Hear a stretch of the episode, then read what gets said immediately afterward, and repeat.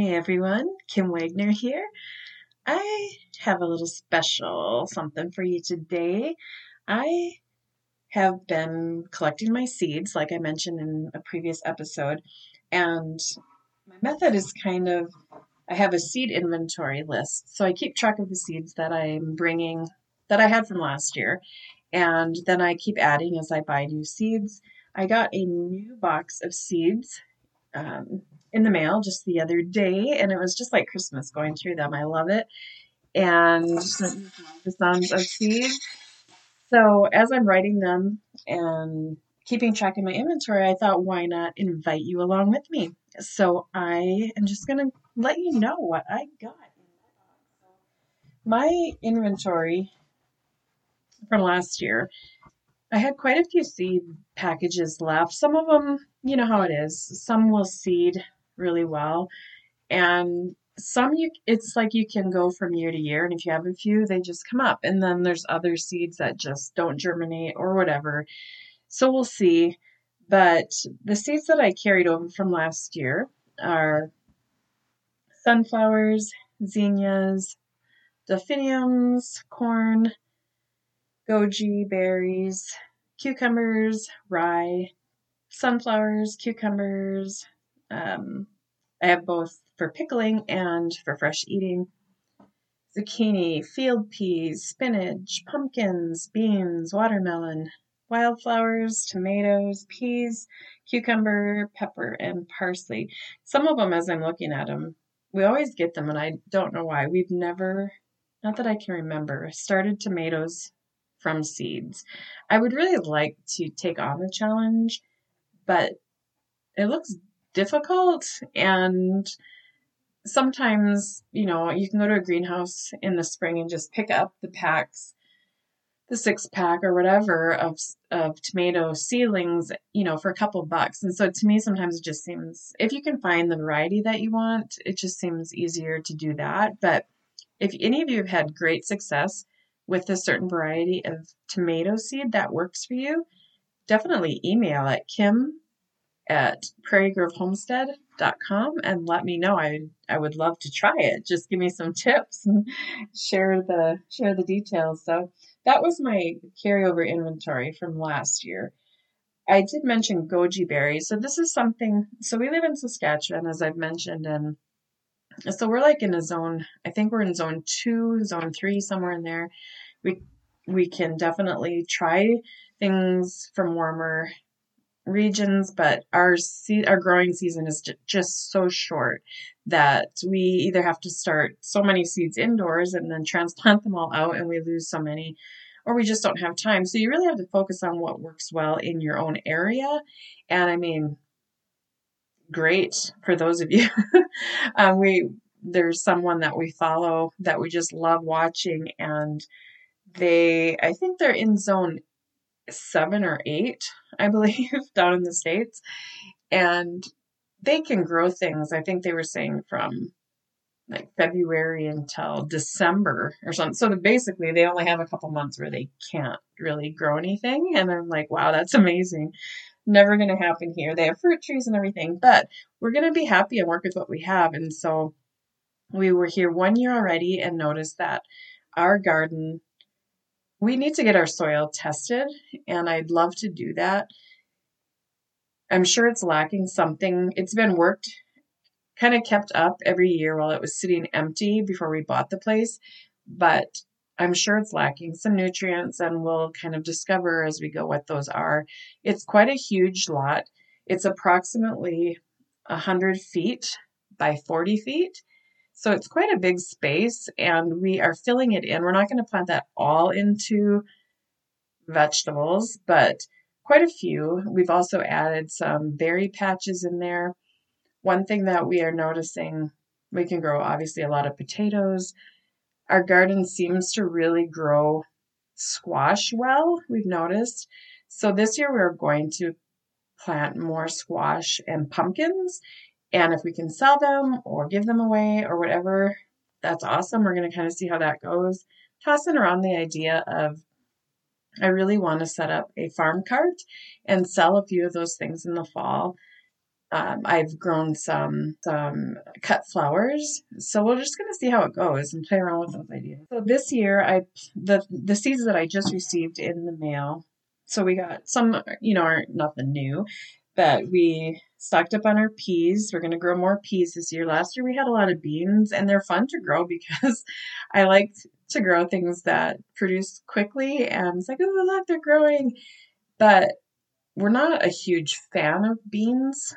Uh, I make bean pickles, and once in a while we'll throw some fresh in a salad. But other than that, I don't really like freezing or canning beans to eat as a hot cooked bean.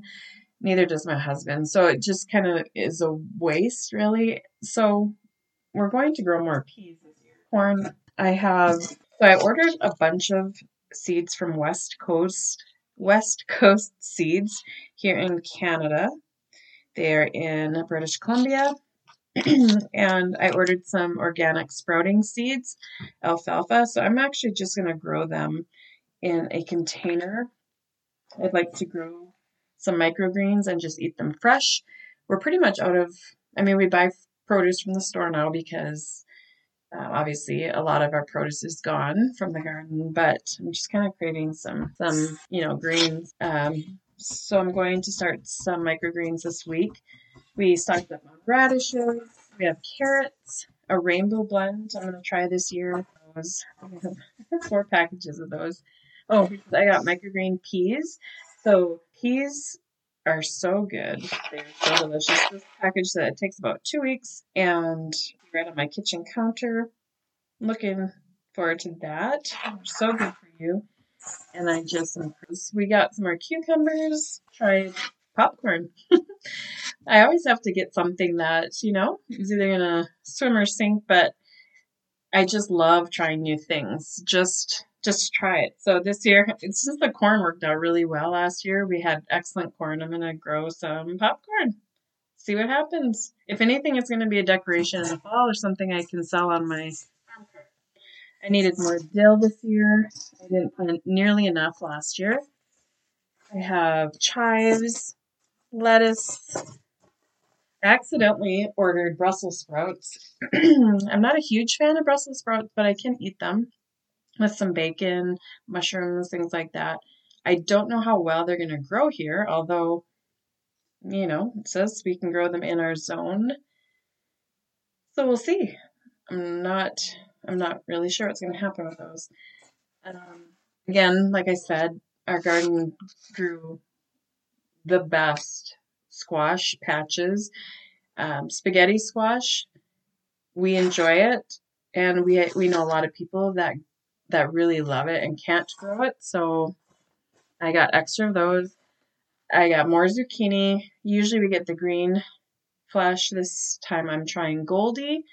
It is a obviously a golden flesh zucchini. I got a few different pumpkins, some cooking pumpkins, baking pumpkins, and actually some pumpkin, larger pumpkins for jack o' lanterns. So we'll see how those grow. But I just, you know, if if we continue to grow squash like we did, I'm sure that we could grow pumpkins as well. I have some jalapenos, jalapenos because we love to make salsa. And then I'm going to try starting onions from seeds. It's just kind of an experiment. And I know some of you are probably like, well, you should have started those two weeks ago. But again, like I mentioned um, in our last episode, I believe, our spring doesn't start until May, the end of May. And you know, on a on a year like this with so much snow, and it's going to be so wet this year, we might not get in the garden until June sometime. So I'm going to start them indoors, and I'm looking forward to it. Some of these, I'm actually going to try something new and do like a container. Uh, I'm going to start them in milk jugs, and just and just start them soon, probably within the next two or three weeks. See how many good um, plants I can get started before I transplant. Never started them that way. Always started them in little containers, you know, the little squares. And but I I've just really seen a lot of people starting like the winter sowing. And so I've been collecting some milk jugs. I'm going to start them in there, tape them up, set them outside as soon as we can get a little closer to our freezing mark. We're still pretty cold here. So I'm going to wait yet. But that's kind of what I was thinking. And as I was sorting through them and and kind of revising my inventory, I just thought, hey, I bet there's other people that love seeds as much as I do. I have a whole bunch of wildflower seeds that I can't wait just to throw randomly everywhere. And we actually harvest and kept some of our seeds from our vegetables last year. So I want to see how well they grow. I have some parsley seeds here, and I'm just, there's a few others I don't have in front of me right now. I just really want to see how well they germinate. Um, you know, coming right from our plants and then being stored throughout the winter. So, so much to learn, but it's so fun. And I know that a lot of you are probably getting, you know, just itching to get out there too. And some of you may be in your gardens already and I'm a little bit jealous, but I am looking forward to it, even though it's completely, everything's completely covered with snow yet here. This just gives me something to look forward to, and I can't wait to get my hands in some dirt real soon. Let me know what you're growing again at Kim at prairiegrovehomestead.com. I'd love to hear what you are growing this year and why, and I'll give you a shout out on the next episode. Take care, everyone. Hope you enjoyed this bonus episode. Bye bye.